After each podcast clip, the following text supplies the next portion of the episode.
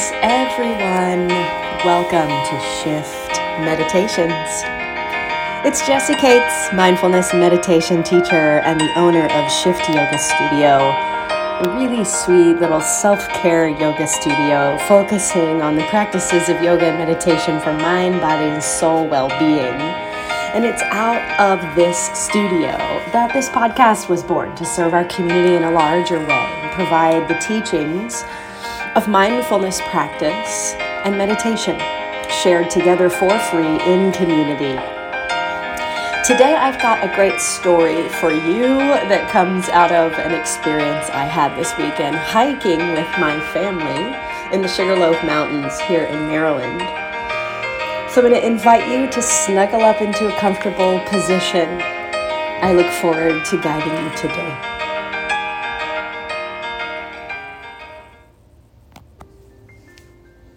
And as always, I greet you on this day from a place of immense love and gratitude, grateful for your presence, the ability to continue to serve and support you with these practices. And we're settling into a comfortable position. And if you'd like, you're welcome to soften your gaze or close your eyes. We begin on this day, as we do sometimes, with a story. And that story will influence our meditation practice for today and give us some context to practice within. And this story comes from the top of a mountain in Frederick, Maryland called Sugarloaf.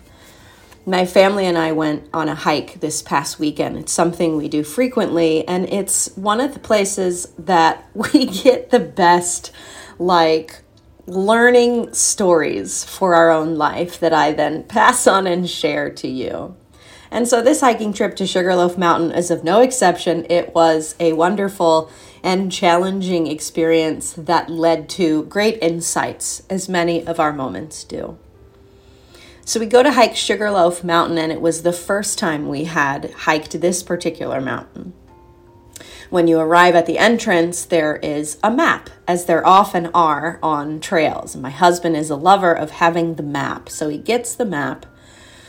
And the map designates the different trails that you could hike around the mountain. It designates them by colors. And if you've ever hiked before, you know then when you walk around the hike, on the tree is painted little squares to show you you're on the right path so that you can continue to walk around the mountain.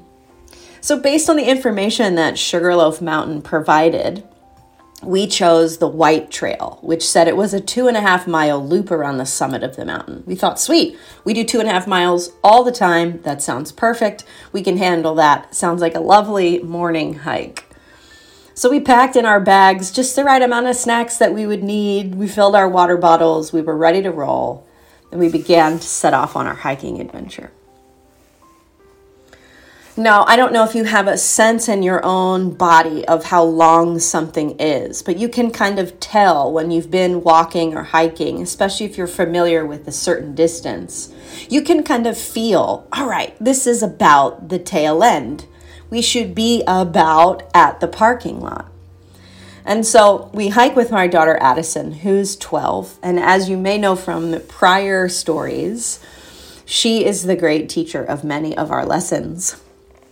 So, somewhere around what felt like, you know, it should be the time that the hike was over, she started to complain, as a 12 year old who's been hiking in the heat in the mountains often would do. And we've learned from past experiences whenever she begins to complain, it's the perfect opportunity to pull over and refuel with a snack. So, around her first moment of complaint, we pulled off to the side, we refueled with some snacks, we continued hiking. There hit another point in the hike where she started to complain again, and this time amplified. And it was starting to gnaw on our patience as parents. But we too felt on the inside like, hmm, you know, she's got something to this complaining. Like, this really feels like it should be about over. I looked at the fitness tracker on my watch and we had been hiking for over an hour, and I was like, okay, something's not right here. And we had had this particular notion in our mind that we were going to hike two and a half miles. Well, long story short, the map was incorrect.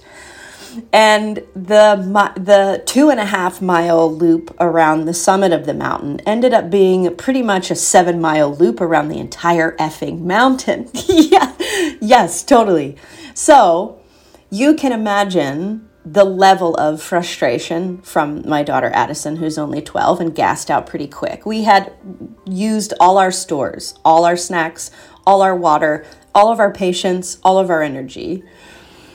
And we struggled towards the tail end to like keep it together as a family because we were in essence feeling lost in the woods, like the parking lot was never going to show up again. Eventually, after almost three hours, it did. We made it we found our way back and then we, you know, journeyed back home. Later on in the evening, I was talking to Addison and I was explaining to her, you know, babe, that hike felt great. It was a beautiful hike, and we're all experienced hikers in the family, so it wasn't hard physically. The reason that today was hard for us, it was hard for us mentally.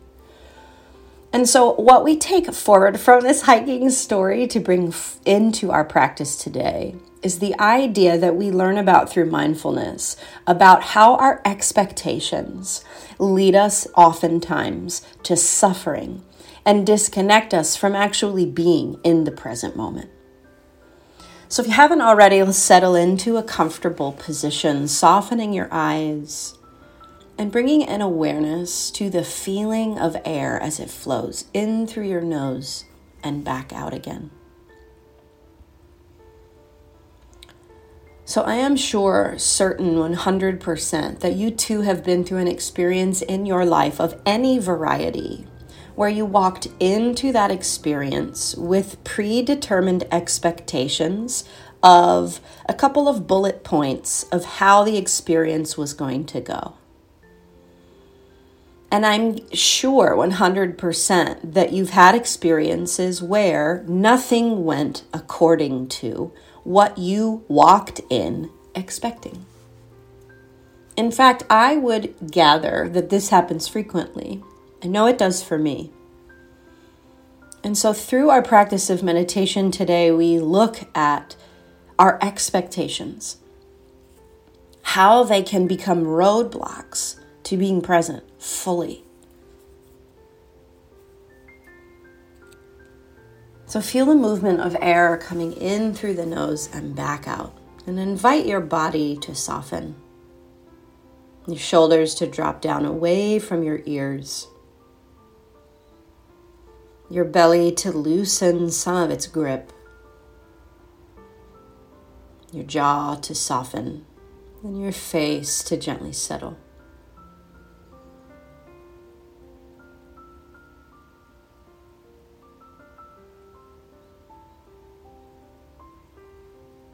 And as we arrive together in this moment of meditation, it's common that we might have a little bit of an expectation around how this is going to go. We often sit in meditation and hold an expectation that our mind is supposed to be quiet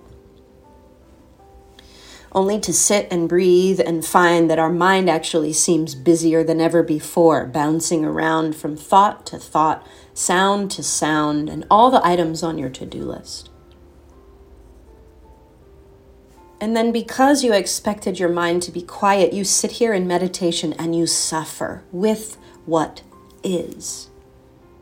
You suffer with a busy mind when you could be liberated and the only thing getting in the way of be your state of suffering versus the state of freedom is you're holding tight to your expectation.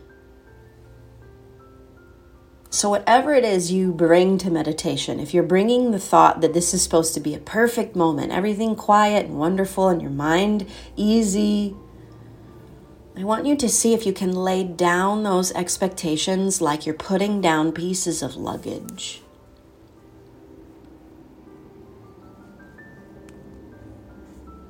Connect again to your breath.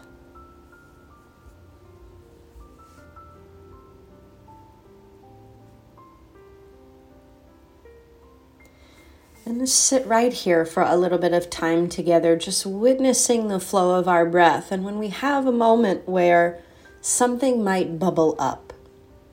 Common things that happen in meditation, little achy things we feel in our body. Feelings of boredom, feelings of restlessness. When these things arise, we're going to witness them. Hello, restlessness. Hello, busy mind. Hello, boredom. And we're going to continue to breathe and watch the waves of experience move as we try to let go of our expectation that this moment is supposed to be anything different than it actually is.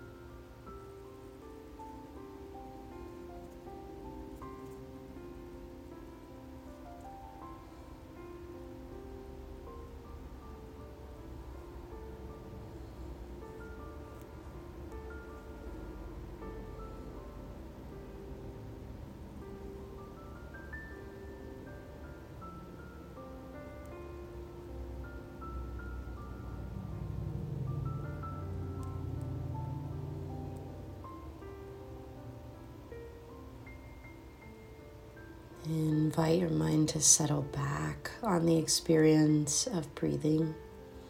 Back into this moment as you re soften your body.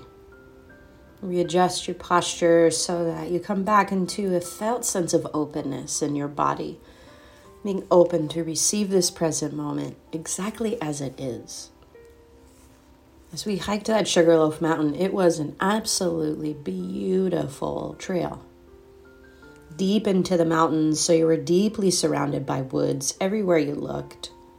It had beautiful changes of elevation, highs and lows, wonderful moments of rock scrambles, beautiful places where the paths were wide versus little narrow crevasses. It was absolutely wonderful.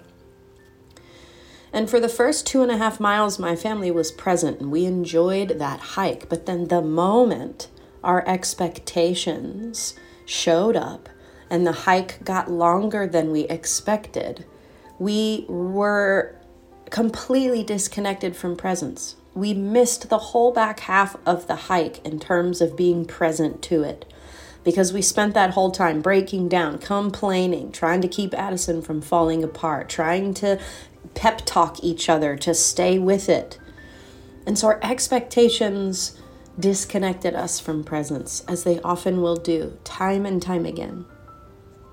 And so, in our meditation practice, meeting our expectations of our mind being still, of things cooperating in our body, only to feel things slightly different from what we expect. We get this opportunity to practice holding this moment exactly as it is to not allow our expectations to get their hooks into us in such a way that it distracts us from our ability to be fully present to this life as it unfolds.